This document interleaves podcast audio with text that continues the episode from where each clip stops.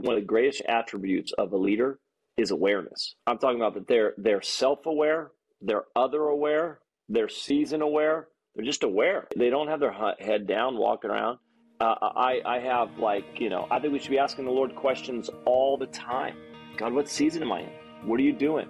What is it that I'm supposed to be putting my hands to right now? Is there anywhere that I'm missing? And we're just paying attention. And so I think if, if you can actually just pay attention and be aware and inquire of the Lord consistently, then you're going to get where you're supposed to go. You're going to get where you're supposed to go, and you're going to and you're going to get where you're supposed to go, when you're supposed to be there, how you're supposed to be there. And uh, but but if, if you're a leader, listen, don't put your head down. Pay attention. Welcome to the Spirit Empowered Leader Podcast, Resurgence Initiatives Podcast. Our heart is to see a movement of leaders released in all spheres of society and empowered by the Holy Spirit. Never before has there been such a need for good leadership. We're on a journey to be equipped, encouraged, and empowered. Join our conversations as we talk spirit empowered leadership and see God's kingdom at work through God's people everywhere they go. Hey, we want to welcome you to the Spirit Empowered Leader Podcast. I'm Travis Holownia. This is Daunavan Buyer. Hey, Daunavan, Hello. how are you?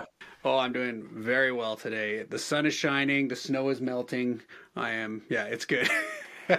If you don't know, we are a ministry out of Canada called Resurgence. That's why we're mm-hmm. talking about snow. So if you are from somewhere there's not snow, what it is is this white stuff that's cold and fluffy. My wife does not like it. I enjoy it. I like to ski, um, but but I like to throw snowballs at people. But it, it gets mm-hmm. old. It gets really well. So, like when we had like ten days just recently of like it was minus forty Celsius for almost ten days, and it's just a whole nother level. And I'm like, well, I constantly ask why I live here, but I also know that I love the city, I love the, people, and God has called me here.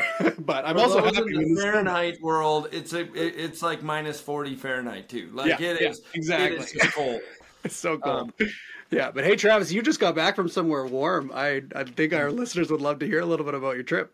Yes, um, just my wife and I, Jess, just got back from El Salvador, San Salvador, mm. in fact. Uh, one of the things that, as a ministry, Resurgence, we for the last 50, uh, mandate to reach people, release leaders. And about five years ago, I came onto an executive committee for the Global Evangelist Alliance. And the Global mm. Evangelist Alliance, this thing uh, under this umbrella called Empowered 21, and uh, it's all these groups from all over the world that are kind of on the same page going, hey, we want to see everyone on planet Earth have an encounter. Um, mm. Not saying that everyone's going to get saved or anything like that, but saying, hey, could we give everyone on planet Earth an opportunity? And it's all these ministries and leaders, and it's like, what would keep us at the table together? is one mission. It's that mission of by 2030 see everyone. And so a bunch of evangelists, people in the room. I've just been so honored to be in those rooms. We've been like we've been planning and meeting and going, okay, re- revival's going to happen, but what does it look like? And it looks like hmm. doing some stuff together. And so we were praying, and God said uh, El Salvador. And hmm. El Salvador, the word means savior. Um, wow. It's funny because when we were in El Salvador and people were explaining this, we said, we're here because El Salvador means savior. And when they translate it, they go, uh, El Salvador as El Salvador because the word savior is El Salvador. And, mm. um, and so uh, it's just incredible. And so we went, a whole group of evangelists from all over the world went, and we launched with a pastors conference this last week, and there was over 4,000 pastors. Like, wow. I have never seen anything. The guys I was uh, they've hmm. been to a lot of the revivals that have happened in America. They have not felt that kind of presence of God. I mean, wow. people were walking. We pulled in there. They had mattresses on their head, hauling their mattresses. There was people in hammocks. Guys drove nine hours on the back of a truck to oh, live in a tent or a dormitory. And I mean, these dormitories were like they're like the army where the beds are right next to each other. Wow. And there was about 100 people in one of these rooms. There's all these dormitories. It was like it was 4,000 people. And, you know, you start you start singing, you know, Holy Spirit, mm. Spirit Santo, and the presence of God fell into place. Wow. And people going to churches. How do we? I think there was like four or five thousand churches represented. Um, Amazing. And so now there's a whole evangelism and festivals that'll happen for the next two to three months throughout El Salvador in this kickoff. And so it was cool. so such an honor to be there. Such an honor. It was humbling. You know, like like you know, going on missions. It's like uh, you you receive, you give, and totally. I preached on a church on Sunday. Incredible pastor, incredible. Uh, we were just blown away uh, just by their hunger for people. We're just we, we want God in our country, and so it's exciting in atmosphere. God's doing something right now. Yeah, I think it's easy. We get caught up in our bubble, what we see right in front of us, and we forget how God's at work all across the world. It's just so cool to hear. And I yeah I'm believing there's going to be awesome fruit out of that out of your time there. And yeah I'm so glad you got to go. That's that's awesome. And thanks for sharing about it. Yeah yeah. And uh, we're excited today. Excited that you joined us mm-hmm. for this podcast. Uh, if you've not listened before we are honored to have you part of it again we're a ministry out of Edmonton, Alberta, Canada called Resurgence Initiatives. And we just believe there's a leader in every chair. We believe that God has called us to lead and we mm-hmm. are learning, we are growing. We don't we don't we have not arrived. We're figuring it out and we're hungry to grow more. And so we interview different people. We talk about leadership. We that but we talk about it from the perspective of spirit. How, how do we mm-hmm. live the spirit filled life every day? How do we you know we have lots of services we go to. We go all go to church all those things. But how do you actually this thing out? And maybe mm-hmm. you're a pastor but maybe you're an engineer a doctor a mom a janitor. How do you live out that spirit filled life every day? So that's the journey we're on and we just invite you check it out. There's lots of episodes we've already done uh, mm-hmm. Today's is going to be a no exception to how incredible uh, the episodes. We are excited to have a, very special guest, a friend of mine, uh, Banning Liebscher, Jesus mm-hmm. Culture, today. And uh, Banning, um, in some books, his podcasts, he has a church in Sacramento that I've been to. Um, incredible. And uh, you've maybe heard their music, Jesus Culture's music uh, Kim mm-hmm. Walker and all, all the different artists. But but God has used him powerfully around the globe, and mm-hmm. um, it's such an honor to have him with. Hey, we are so glad today to have a guest on the Spirit Empowered Leader podcast. A, a dear friend of mine, Banning Liebscher. Uh, Banning is the uh, pastor of Jesus Culture in Sacramento, but also leader of the entire Moses Culture. And uh, Banning, such an honor to have you part of this podcast. Thanks for having me. Always love sitting down and having good talks. Yeah, and I, you know, a number of years ago, we have a mutual friend, in Nate Edwardson, and he said you need to connect with Banning. I said I don't know Banning. He goes, well, fly down, and so I flew down. Uh, and I don't right. know if you remember this. We we we drove out to Sacramento, had uh, some restaurant, sat there, and got got to connect, and was yep. that part of your church there that night. Just enjoyed, and you came to our city, Edmonton. It was so good to connect with you then, and just the years. I haven't been back to Edmonton. I haven't even. I haven't been back. I, I haven't. Well, I don't think I've been that. back to Canada. I'm going to Toronto. You know, so I, lo- I I remember hearing the story of all that you guys were doing in your city, just the impact you were making. It was it was pretty inspiring. Awesome. And then I saw you a couple years ago at Preachers in San Francisco, and or last year, and uh, yep. just incredible. Uh, thank, thankful for your impact, and even your books over the years have been such an impact in my life. And and uh, Michael Brodeur, who's on your team, has said you and Banning are so similar in, in, in what how when you talk. And I said, I'm so sorry. Well, we don't really know each other that well, but. I'm um, so I'm so if Michael sorry. says it, it's true. I'm so sorry if Michael's saying that to you. Yeah. I know. well, well, tell us a little bit more about yourself. I gave you the little bit introduction. Tell us, tell me about your wife and kids and uh, the the really yeah. important stuff. Yeah, absolutely. Well, I uh, I've been married for 26 years and um, uh, have three kids: 24 year old, 21 year old, and an 18 year old. Two girls and a boy. Uh, my son is in his last year of high school playing basketball, so year round he plays basketball, but in particular for school season, about mid November to mid March, uh, I, I shut down most of my travel and I have a secondary calling.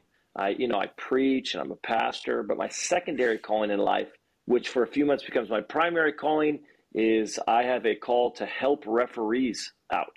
And so hmm. my job is to sit in the stands of my son's game and assist the referees who are calling my son's games, and just I'm there to help them. And so I nice. take some time just to, yeah, that's, uh, that's kind of guy I am. And so, uh, yeah, that's my life right now. We got three kids. They're almost all adult kids. I'm almost there. And then uh, pastor a church in Sacramento. We have a church in San Diego as well. And then I get to do, get to serve churches and pastors and leaders uh, here in America, all over the world. It's real joy to do. Just have such a heart for pastors and leaders and the local church and just anybody who's wanting to make a difference for the Lord in their city, I just I'm all in with, man. So it, that's kind of what we do. And then we've got a lot of people would know us for the worship. Worship's probably the thing we're most known for, but uh, we've got a bunch of that stuff going on. That's really cool. Um, yeah, one of the things we're looking into this season is the leadership journey of some people that are doing cool things. And so, yeah, why don't uh, you give us just a little bit of your story, like how like how has God worked in your life to get you where you are, and uh, and and even from a spirit empowered leadership perspective? Yeah, what are some of the maybe highlights along the way? Yeah, well, I mean, this is going to sound super spiritual, but most of my journey has literally just been trying to obey the Lord, and then you kind of mm. end up where you are. You know, I, I think above all else, I just want to obey Jesus, and you kind of end up where you are. I probably I, I probably didn't realize I had leadership in my life until I was in high school, and a coach kind of called it out in me and uh, so, but when I really kind of encountered the Lord at 17, I grew up in the church, but really started going after God. Uh, I, you know, I realized that I, I, I, I wanted to preach. There was a couple itinerant people who'd come through, and I want to preach. And so I went to college, and I come back to do an internship at Bethel Church in Redding, and um, and they they they end up. It's a longer story, but they end up asking me to be a youth pastor, and uh, I said no. I don't feel called to young people. I don't feel called to the local church. Uh, I just want to travel and preach. I, am I'm, I'm 21, and they asked me this, and I'm like, what do I, you know, what do I know, you know? But but the point is, is um, I ended up saying yes because I I thought some doors were going to open that didn't open, so I ended up saying, I guess this is the door in front of me. I said yes. Then that led to really just falling in love with the local church. That led to you know, if, if you would know our worship world at all, there's uh, Kim Walker Smith, Chris Quilala. They were just in the youth group, uh, and and things just really kind of grew from there. So, so much of my leadership journey, honestly, has just been kind of trying to say yes, walk through doors that, that, that are open. And then I don't know why, I've always had a real passion to grow as a leader, really hungry to grow. Um, I, I, I, at my core, I want to see revival, but I feel like we have to be effective in our leadership. And so uh, we've been on a journey for a while. I kind of use the example a little bit like, can we marry John Maxwell and Kathryn Kuhlman? Uh, like, can we actually kind of see some of that come together where there's just a passion for the presence of God, a passion for the power and the supernatural, revival in our day, but also real intentionality around leadership, real intentionality around how we lead and how we build. So that's been kind of our journey. And then just I mean, all in this part with this is I felt like the Lord said early on, like if you're going to see revival, raise up leaders. And so hmm. that's been a big passion of ours. And we started a leadership school. All this type of stuff is mainly because I want to see revival, and I think that people are just absolutely critical in God's plan to see revival in their city. But you've got to think and act and live like a leader to really actually see the kingdom advance. And so that's kind of uh, that's kind of been our journey. That's really it's really cool, and I'm sure myself and lots of the people listening remember that Kim Walker YouTube clip that came out of how, he loves, loves right? Yeah, absolutely. Like just amazing, and I'm just curious, uh, Banning, how like when you were raising up these younger leaders, like they would have just been youth when you started working. Like, what um, what did you notice in them, or what did you see that you said this person carries something? Like, and then how did you call that out, or did it kind of go the other way around? They came to you and said, "Hey, like I'm just curious." Hey, this is, I think, leader's job, right? Leader's job is to is to see something in somebody and call it out and give them opportunity for it. So, I mean, Chris mm-hmm. Quilala was there was other people besides me in Chris's life, but but Chris Quilala was 12 years old. He was in middle school and he was drumming. But man, you could tell there was something on his life. There's an anointing on his life. When he would lead, it was something special. And he kind of liked the drums. But so I think I think with any of them, I think our job is to see what God has put inside of people, to call it out, and then to help give space for it. So you know, I I don't lead worship, but I can tell anointing. You know, I can I can lead worship if it's uh, G D you know E minor C uh, with a little small group on a street somewhere, but um, but uh, so I think that our job is to really see what God's put in people, to really call it out, and then to give space for it. So if I did anything, that was it. You know, the call of God was already on their life, and there was already it was obvious. At least it was obvious to me. I mean, maybe it wasn't obvious to everybody. I think, but it was obvious. Like, dude, there's something on your life, and there's a real call in your life, and I, and if I can do something that can help give space for that, then let's do it. So good. And h- how have you navigated? Because I know there's a there's a part to you and beat around you a little bit. There is that there is that driven. I think every leader that's leading something significant. There's a there's a drive. There's a drive to. And yet, as we look at, you know, I work with a lot of younger leaders. Work at younger leaders. There's that, you know, that drive, and and it has you just kind of said it's that obedience moment where you kind of stumbled into it.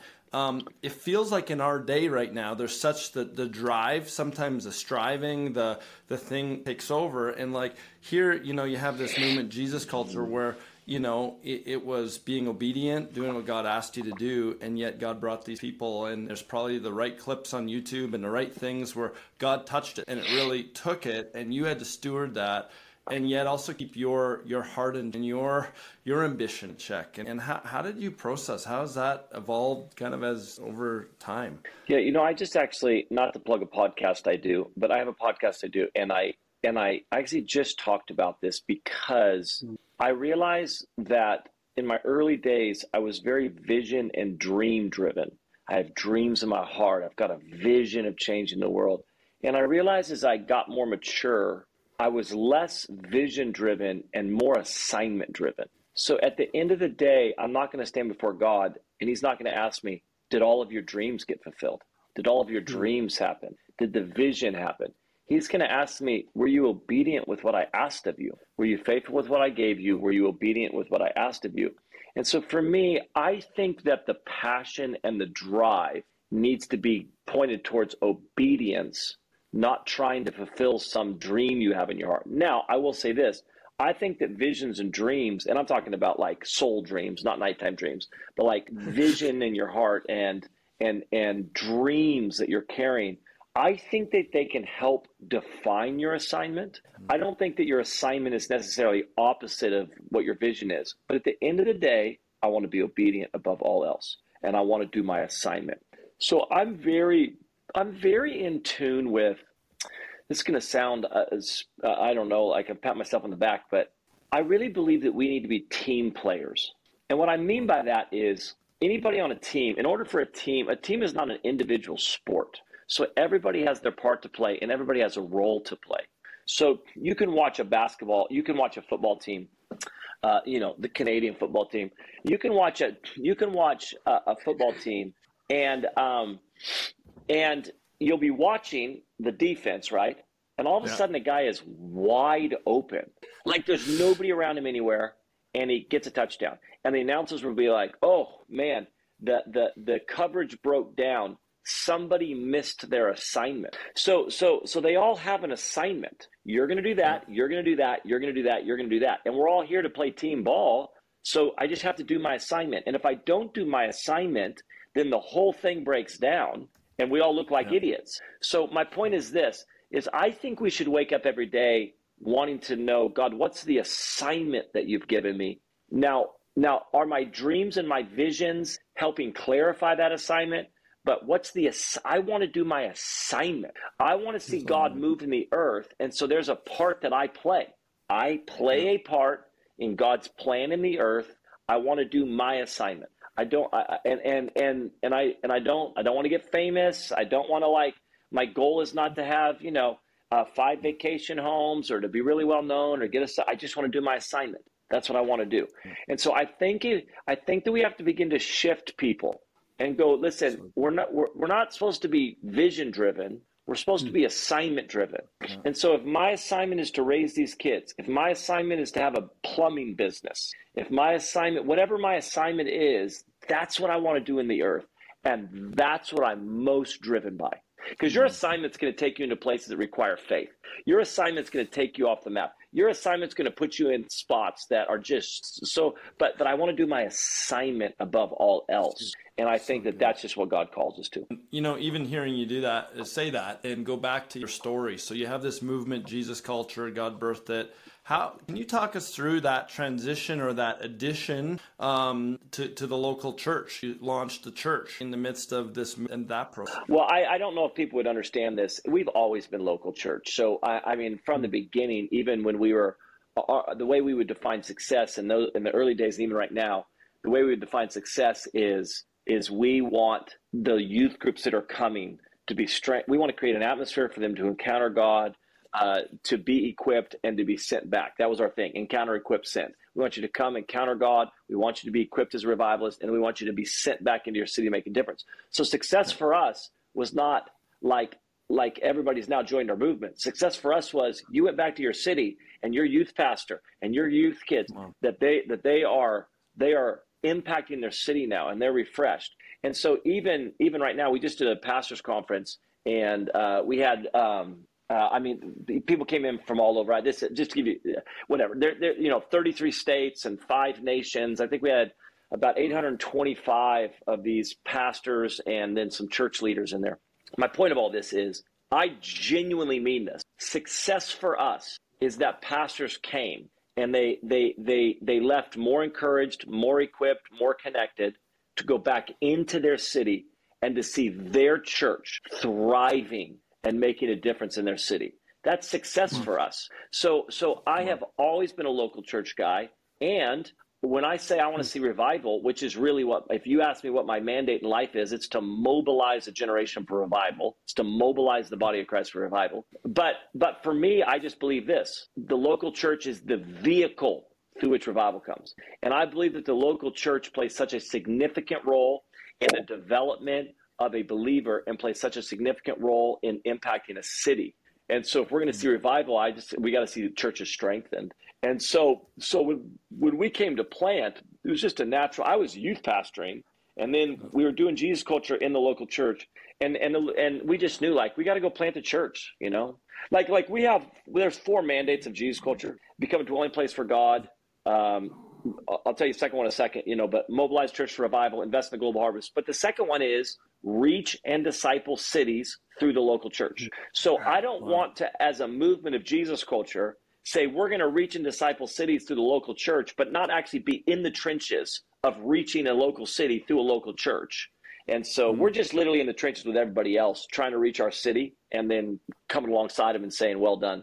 Could you just unpack a little bit for us? Like, how do you walk that line of like investing in your local church really well, uh, the people that God's called you to in Jesus culture, but then also equipping movements outside? Like, it may not even be a line. Like you said, it's an assignment. So I'm just curious, kind of how you. Yeah, I, well, I believe that, that I believe that churches have assignments too. So our church will be bought into that concept.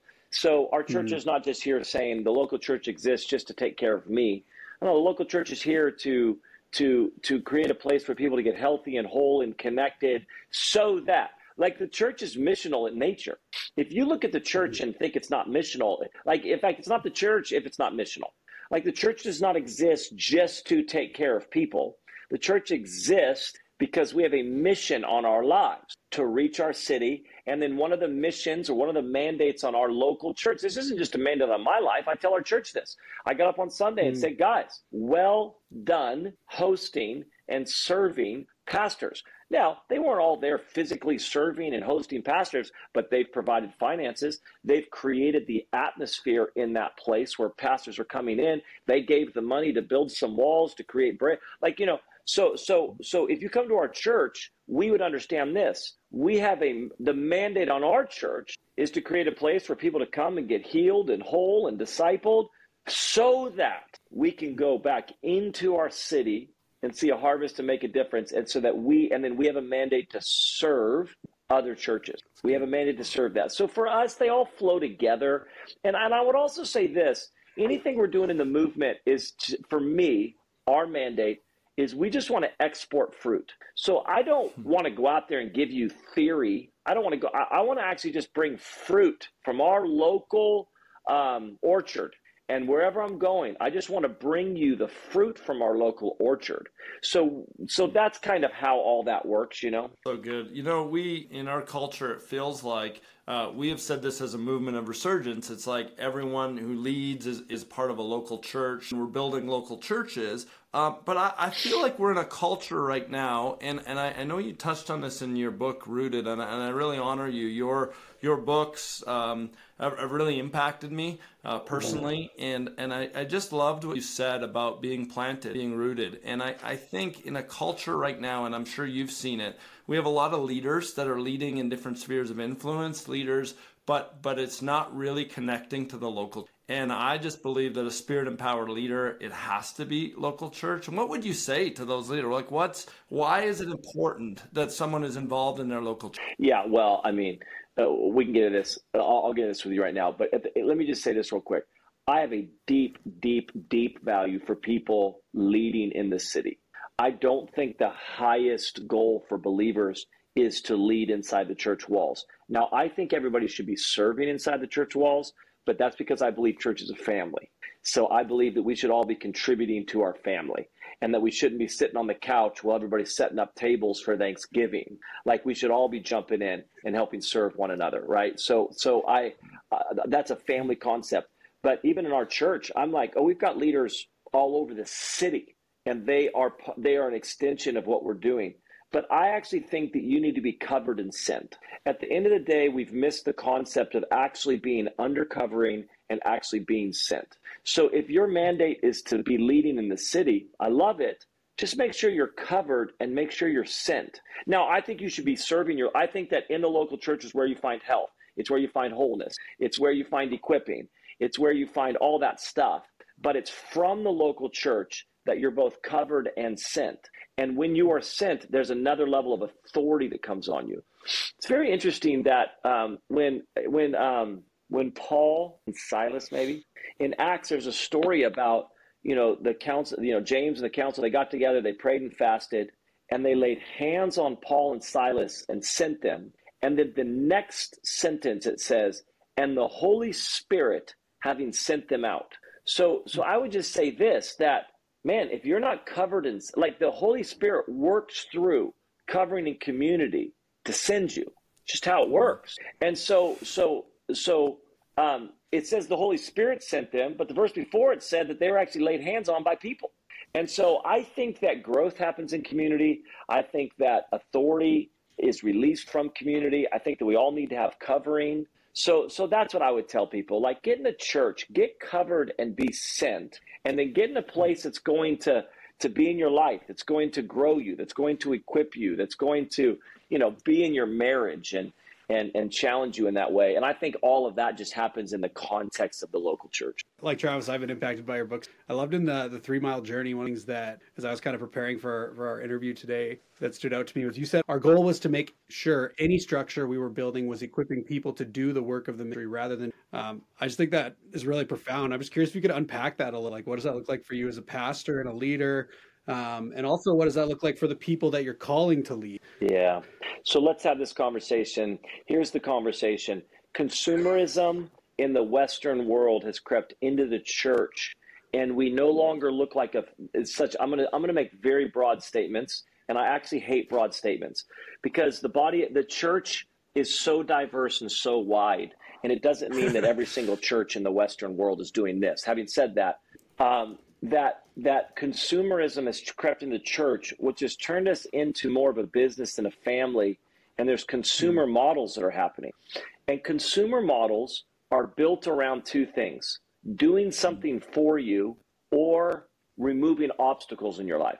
So so what I would say is I go to a restaurant because I don't want to cook and I don't want to clean up. So I go to a restaurant so that you will do that for me and I pay you and give you a tip for that. And so then we come into the church and we're like, oh, I don't really want to do my Christian life. I want you to do my Christian life for me. I don't really want to take care of the poor. I don't want to disciple people. I don't want to share my faith with people.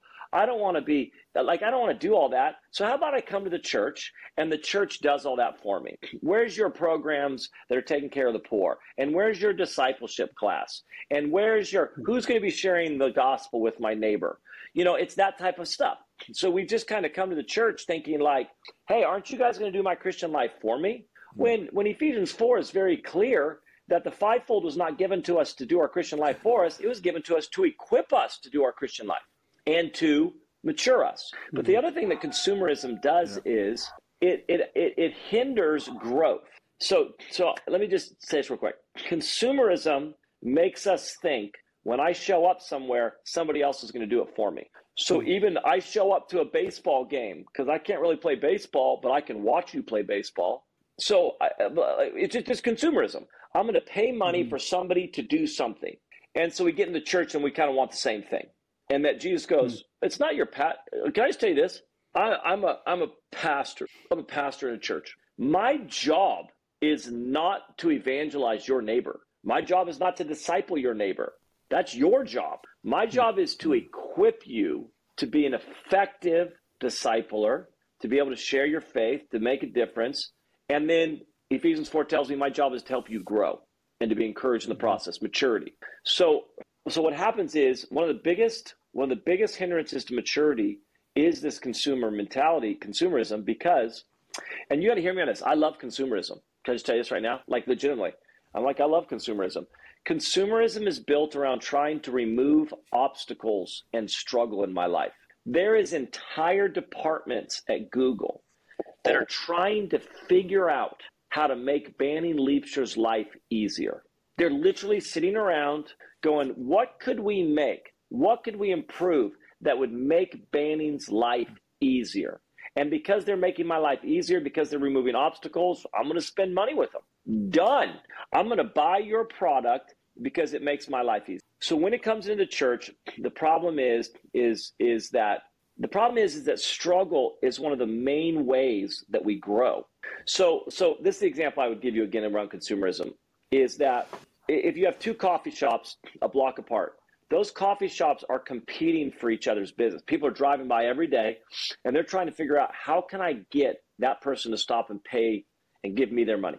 So so one day an owner is of the coffee shop is in his coffee shop and he sees a guy pull up to the, uh, the parking lot, gets out, suit and tie, walks in, stands in line, orders a drink, has to wait for the drink, waits for the drink, gets a drink, doesn't sit down in the coffee shop, walks back outside, gets in his car and leaves. Well, the owner goes, I think I could remove an obstacle to him getting coffee. And part of the struggle of getting coffee, if I, if I put a drive through in, I'm going to put a drive through in. Now this guy doesn't have to get out of his car and come in. He can drive through and get his coffee. Well, now all of a sudden he's getting more business, not because his coffee's better, but because it's more convenient. It's easier. A, a, a struggle has been removed. Obstacles have been removed. Well, we come to church expecting we're looking mm. to our pastors saying, hey, listen, can you remove some obstacles in my life? And then because as pastors, mm. we've totally bought into the thing of like, our job is to make everybody's life easier. So we're like, hey, listen, discipleship, we, we, we, we've made it easier than ever.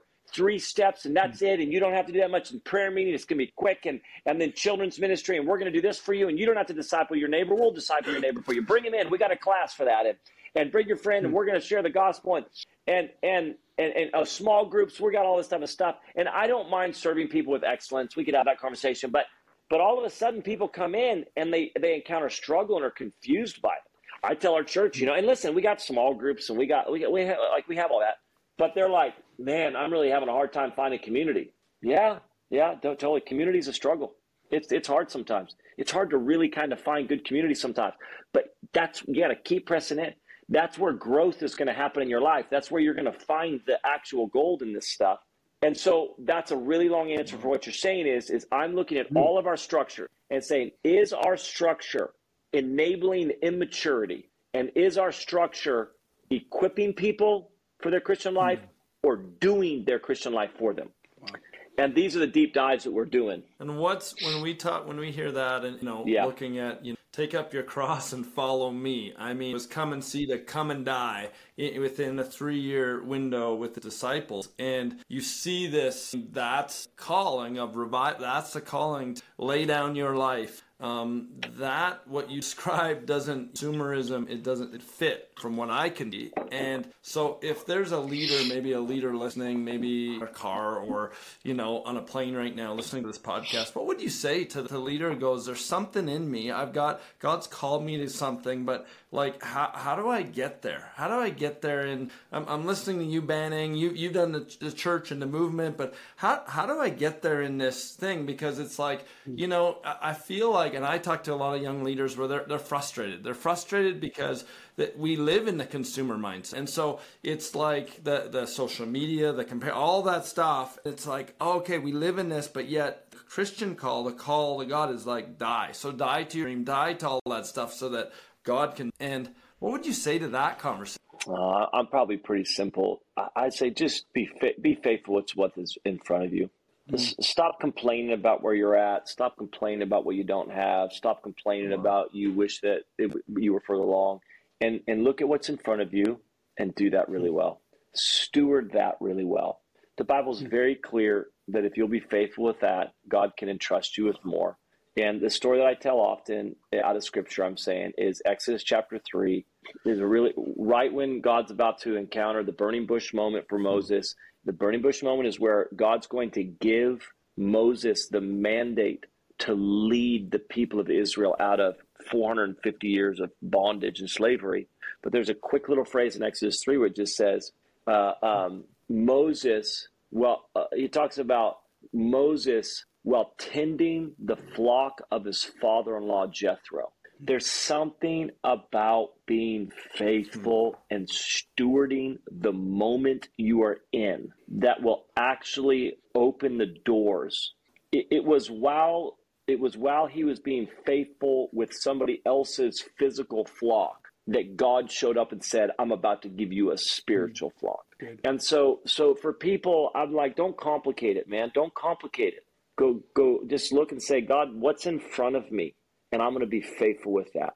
And if you're a leader, don't complain about delivering. Don't complain about Uber being an Uber driver right now, and you got a call in your life. Go, I kid you not, go be the best Uber driver you can imagine have the best car, have the cleanest car. What I mean by have the cleanest car, have the best service, have the best, like do Uber to the absolute best you can, saying, I am going to be faithful with what is in front of me and I'm going to be faithful with the season God has me. Because when I am faithful, He can entrust me with more.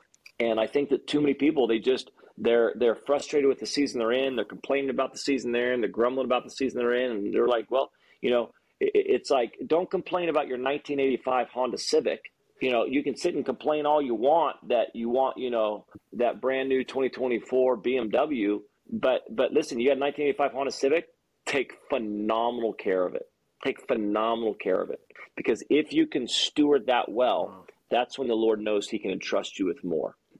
yeah, it's really good. And it's interesting. I think a lot of us are kind of like waiting, or, or the temptation, I guess, can be to wait for that like cloud by day, fire by night, right? Yes. Like it's so clear and so obvious. Yes. And so right now, I'm going to kind of wait and wander. Um, but uh, I think, yeah, you can easily miss what God's doing if you're waiting for that and not being full. Yeah. Um, yeah. Yeah. But I'm just that. curious. Um, what does it look like for you? Like for you in your own walk with Jesus, in your own spiritual disciplines, in your own just like focus on the like, what does it look like for you to to follow him and, and maybe in different seasons of your life how has it looked different to be faithful keep that relationship most important and even be led by the spirit? Yeah well i mean obviously you got to have priorities right? You have to have success defined right. Um, it's very hard to be faithful if you don't have a right definition of success. Um, but so hmm. obviously for me my family and, and being a dad and being a husband um, and, and then when it comes to the call of god in my life i just am hmm. trying to pay attention I, will tell you this. You know, it's crazy. I think one of the greatest, one of the greatest attributes of a leader is awareness. Mm-hmm. I'm talking about that they're they're self aware, they're other aware, they're season aware. They're just aware. They don't have their hmm. head down. You know, they they they don't have their head down walking around. Uh, I I have like you know I think we should be asking the Lord questions all the time. God, what season am I in? What are you doing? What is it that I'm supposed to be putting my hands to right now? Is there anywhere that I'm missing? Hmm. And we're just paying attention. And so I think if, if you can actually just pay attention and be aware and inquire of the Lord consistently, then you're going to get where you're supposed to go. You're going to get where you're supposed to go, and you're going to and you're going to get where you're supposed to go when you're supposed to be there, how you're supposed to be there. And uh, but but if if you're a leader, listen, don't put your head down. Pay attention. I'm talking about put your head down to work, but I'm saying pay attention. Pay attention to what's happening. Pay attention to where there's so many people that um, they're so wanting, they're trying to force this area over here. And I'll just stop and go, you have no favor over there. Mm. You're trying to make something happen when there's no favor. I'm like, where's the favor in your life? Well, the favor's right here. Then I would do that. Well, I would want to do that. Well, okay, but but that's where your favor is. So pay attention to where your favor is. Hmm. Pay attention to where you're trying to force things and make it happen. Pay hmm. attention to the season. Just pay attention. Be aware. And I think that that's one of the greatest attributes for a leader. How how have you navigated and you know your leadership? There's been uh, discouragement along the way. It's tough stuff. You're, you're you're leading people. You're there's stuff where people let you down. That you th- you know all these things. How have you had to navigate some darkest you know night of the souls? Those moments where you're like, Oh, okay. Man. Uh, listen, I mean, if you're really going to follow Jesus, there's there there is hard. There's there's struggles and there's trials. There's things that didn't work out like you thought they were going to work out. Uh, there's timing that didn't that that was off. There's there's grief that happens. There's loss. There's betrayal. It's all there, you know. and you can either let that stuff push you away or draw you close to God, you know? And so, uh, um, if leadership was easy, everybody would do it. If following Jesus was easy, and and so I think those times, I just try to really those times that are tough. I think that they help really define what matters most. You know, I may have I may have thought me being a big shot mattered. And then you kind of start going through a tough time. You're like, okay, all right, that's not what matters. My marriage is what matters. If not one person knows me in the earth, but I have a healthy marriage, that's what matters. You know, and then when you're going through real difficult times, real loss, just trying to just allow the Lord. There, there, there are times of intimacy with the Lord that that you know you just draw close to Him and you learn about His character, His nature. You bring Him a gift of worship when it's costly. You know, worship's not real costly when everything's going great and your bank account's full. Worship's costly when you know you're getting talked about and and and and there's you kind of feel betrayed and and and the bank accounts you know in the negative. Like in that moment can i just bring worship to him? Like can, you know can i so it's really trying to just you know it's working and then the other thing is i just have people in my life. None of what i'm talking about is happening by myself. So how do you walk through tough times? I don't know with people you know with with people around you who are encouraging you and speaking life to you. And and uh, you know i told my son this you know and my son he's a senior but he's gone through some you know there's there's been ups and downs in high school and I told him at the very beginning of his teenage years, I said, son, I don't know what you're going to go through as a teenager. I don't know what you're going to have to persevere through, what temptations you're going to hit, what, what, what obstacles will be in your way. Just know this you will not be on your own. Uh, Just know mm-hmm. this whatever you face, you will not be by yourself. And I think that, that whatever we walk through, walk through it with community. Uh, I, I think it compounds and gets so much more difficult when you're just isolated on your own walking through it. And you weren't meant to do that. Can you just quickly unpack that a bit more? Because um, I, I feel like as leaders, it's a temptation to always be pouring out. We always have people we're pouring out into, but rarely do we have people who are pouring back into us. And and I think you talked earlier about you want to be a lifelong learner. You want to be someone who's growing and learning from others. Um, what does that look like for you? How do you? Yeah. Like, yeah. Yeah, listen. I mean, here's the reality. I, I, if you're just pouring into people and I get poured into, I, I, love you with all my heart, but that's just dumb. Uh, mm-hmm. I, I, I, I, say that with love in my heart. But if you're just pouring out but not getting poured into, just dumb. Don't do that. You're setting yourself up for failure. I think that we, we kind of follow that Paul model, right? That Paul had mm. a Barnabas and he had a Timothy. And so it's, it, you know, Paul. Paul's getting poured into, but he's also pouring in. So I think that we need people who are sharpening us. I think that we need people that we're sharpening. I think we need people that are mm-hmm. encouraging us, and I think we need people that we're encouraging. And so, and even as you become a father, like in my life, like I'm 47 years old, I'm a father, but I, I haven't stopped being a son. I still have a dad. You know what I'm saying? So it's not like I stopped being a son. I, uh, you know, so so I was a son. I became an older brother. I became a father, but I never stopped beca- being a son either. And I think when we realize that, that no, I'm I'm a son still, even though I'm a father. And so I do need people pouring into me I do need people fathering me while I'm fathering. Uh, you know, I'm thinking of something you said earlier, Banning, that's still uh, processing in my mind. And you talked about how revival and even the, the John Maxwell, the intentionality, it so resonates with, with us and my heart. And I just came back from El Salvador. We had thousands of pastors gather, the hunger and the, the revival spirit. And yet, you know, everything that I've always taught is character that like hey, how do you, how do you see what God won't? Know, God won't drive the, the big truck over a, a, a light bridge and build the bridge success. What's those things? And I and I wonder, could you speak to what I mean? You travel globally, you're you're seeing, and sometimes in the North American context, we can get a little discouraged with what, but what what God's doing. There seems to be a hunger um, in churches, even the pastors that gathered last week, 800 plus pastors, something stirring again. Where do you see where do you see this going? And how is that intentionality of not just services forever, but services that are actually impacting everyday people? Oh my gosh, I see it going to the greatest harvest the world has ever seen. We are about to experience the greatest harvest of salvations the world has mm-hmm. ever seen we're going to see a mass influx of prodigals coming home. We're going to see, I think, a harvest of harvesters.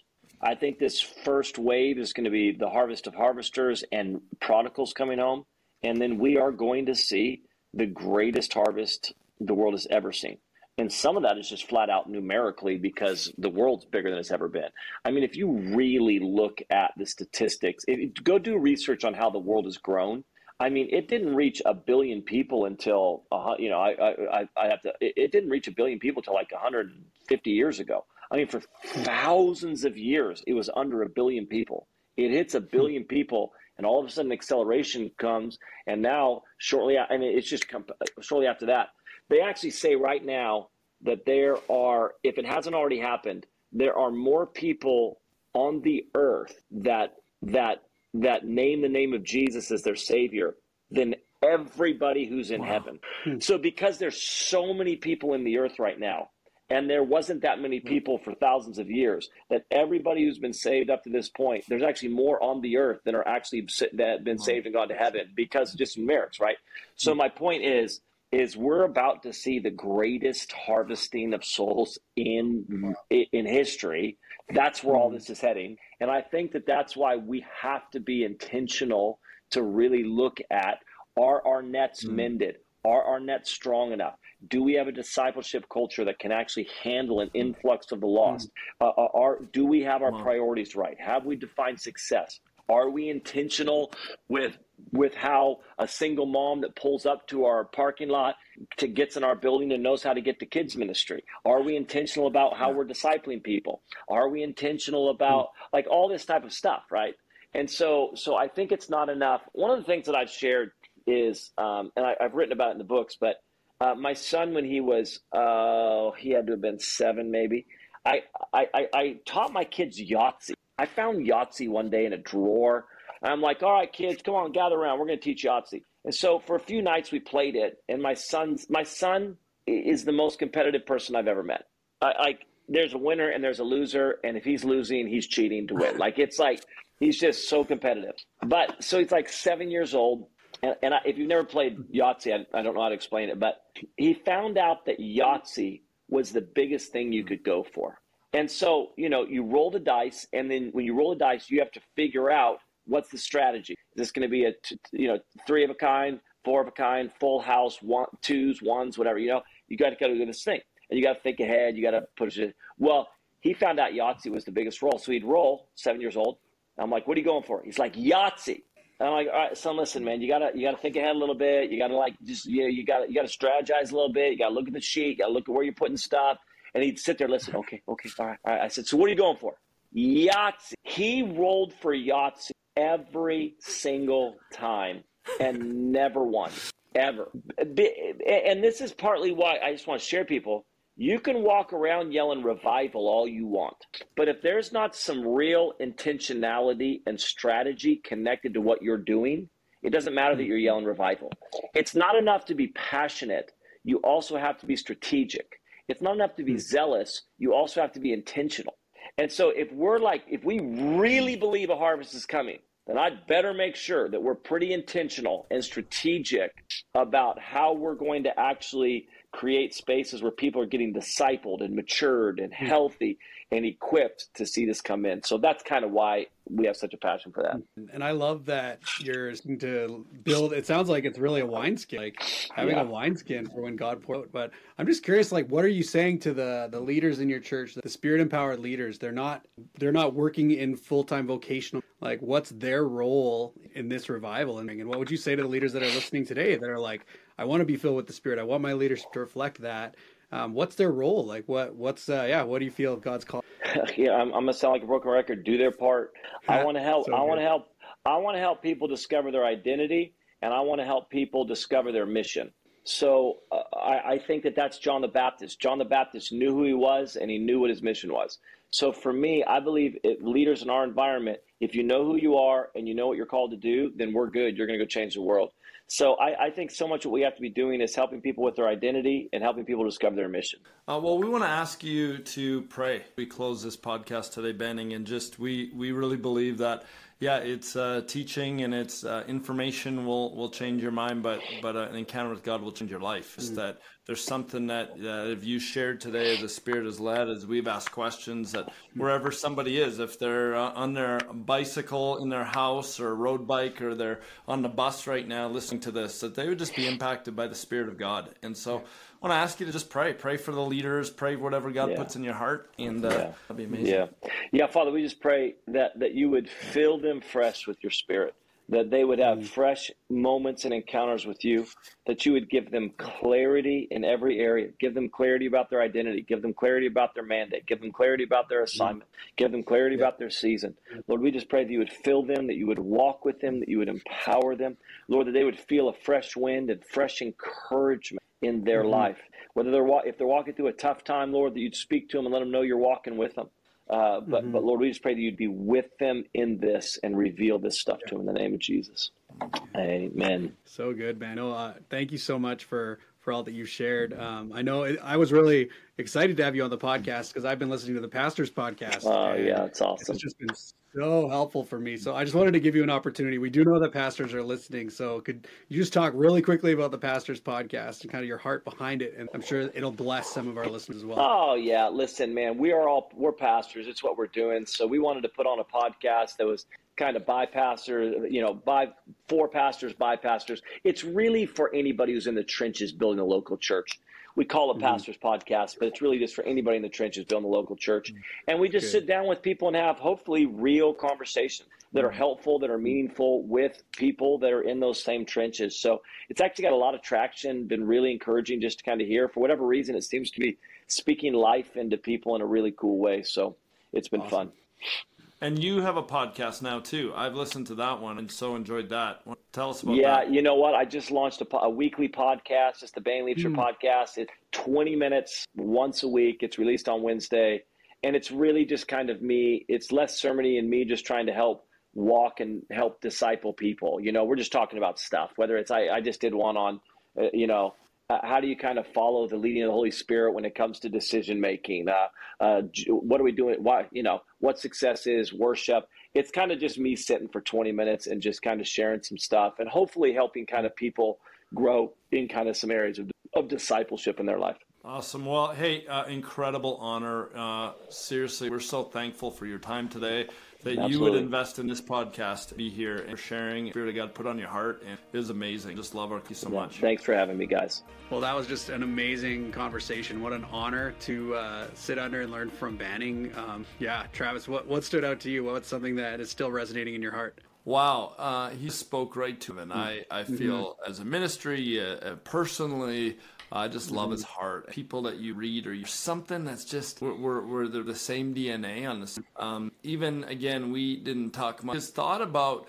hey, what where they're going is you know revival uh, Kathryn Kuhlman, going after God, hunger, but then also that like John Maxwell, that like intentionality, that leadership. I mean, that's what the Spirit Empowered Leader podcast is. That's what totally. this is yeah. all about. And I was just yeah. so encouraged to hear that. Mm-hmm. Um, there's so much we said that I just I resonate with and go, hey, I've said that, mm-hmm. I've spoke that, I believe that. Um, mm-hmm. I, I, just I love how he talks about you know being faithful. Be, um, hmm. you know, I, I, so much striving, so much trying to open doors. Uh, I'm seeing leaders coming up, and I'm just praying like, what do you share to young uh, starting out? And it was it was a thought that I've known written down. It's like just be faithful. You don't need to open a door. God will open the door. You just go through the doors that He opened. And so many mm-hmm. times I prayed for doors to open, um, and I'm like trying to knock a door down, and I just need to rest and go, God, would you? And then, you know what's funny is I found it difficult to go, should I go there? I got invited to this thing. I'm not sure if I should go. And when I go, all of a sudden all these other doors open. Why? Because being faithful, just being obedient, mm. the doors open. So that really spoke to me. Uh, what about you, Daunavan? Yeah, I think I'm kind of on that same vein. That daily following your best, where uh, like putting your best effort, I guess, or like your best um, just trust in doing. Um, it just really resonated with me because yeah, I think it can be so easy to think like when I get there or when I do this or when that, then I'll be you know where I am. And and it's interesting because one of the things that I found is like when I've gotten to those places, there's always another place to go. You know what I mean? Like as a young leader, you think like when I get this opportunity or when I get that, and then all of a sudden you may get that opportunity, but then there's there's the next. So it's like just really learning to um, just faithful, obedient, and letting God do the rest. Like really letting Him, um, yeah, be the one who. It's cool. Uh, I have a really amazing ministry opportunity coming up. The person who had uh, had asked me to do it, he's like, he's like, you you're a good worship leader, but I'm not asking you good worship. Like I saw your character and how you interacted, with, and that's why I want. And I was like, man, what a cool. Like I, it's not like I was being insincere or anything like that, right? But it, it's just being faithful and being present and loving the. Um, such an awesome. Oh, I'm just really stirred. I, I agree, Travis. Like I felt like so much of what Banning was saying was like right to you and me, like kind of just when what we're going through as a ministry and as people. Uh, but just really cool how, yeah, just how much it resonates today. uh, well, hey, we want to hear from you. Uh, you're maybe mm-hmm. watching on YouTube. If you don't know, this is actually a video too. So you might be listening on the podcast and go, "Oh, I'd like to, I'd like to mm-hmm. see uh, the facial expressions of Travis Daunavan and Banning." You can do that um, and you you can see that on YouTube. But but we'd love you to comment either on our YouTube channel or uh, somebody today just even on Spotify uh, uh, responded and did a question. Did, did, did a, hey that you know they were listening and so uh, or you can email us uh, at, mm-hmm. at liveresurgence.com. That's our website. We'd love to hear from you. We'd love to uh, hear what spoke to you from today's episode, what what mm-hmm. God's doing in your life, where you're at. There's people from all over the world listen to this podcast. Um, it's been tremendous. I know even in we hit some of the top thing in Taiwan just this week where people are listening in Taiwan. So if you're listening That's in Taiwan, crazy. we're so thankful that you would listen in Taiwan. But mm-hmm. um, let us know where you're listening from. And, and if this was beneficial to you, if you go, hey, mm-hmm. that really spoke to me, would you do us a favor and share it? We just believe mm-hmm. in 2024 that we want to just get the word out, share this podcast, mm-hmm. get get people that are tracking on the same um, mm-hmm. page, just like Banning, and we just like that we would be mm-hmm. together and run together. You're not alone. God's called you to lead, and we want to run together. And so there'll be mm-hmm. some exciting opportunities how we can do that together. But just, um, yeah, for sure, share the podcast and uh, mm-hmm. let us know how we be praying and, and, connecting with you. You can do that through that. Anything else mm-hmm. we need to say today, Daunavan? Yeah, just really quick before I I didn't get a chance while he was still on with us, but I really do want to plug Bannings. They've been super impactful in my own life. We mm mentioned the titles, but we'll mention them again. Rooted and the Three Mile Walk. Awesome, really spoke to me. Yeah, if you want to kind of explore more of Banning's story and go deep in some of the stuff he was talking about, just really recommend checking out. That's all I got. That's awesome. Well, hey, thanks for listening to the Spirit Empower Leader podcast. We have some amazing episodes coming up. Be sure to check it out. Uh, see you next time. Thank you for listening to the Spirit Empowered Leader Podcast. We hope that this podcast has encouraged you as an empowered leader. This podcast is brought to you by Resurgence Initiatives. Our mandate is to revive churches, release leaders, and reach people. We are on a journey, and the dream God has put in our heart involves you. Learn more at liveresurgence.com or on Instagram at live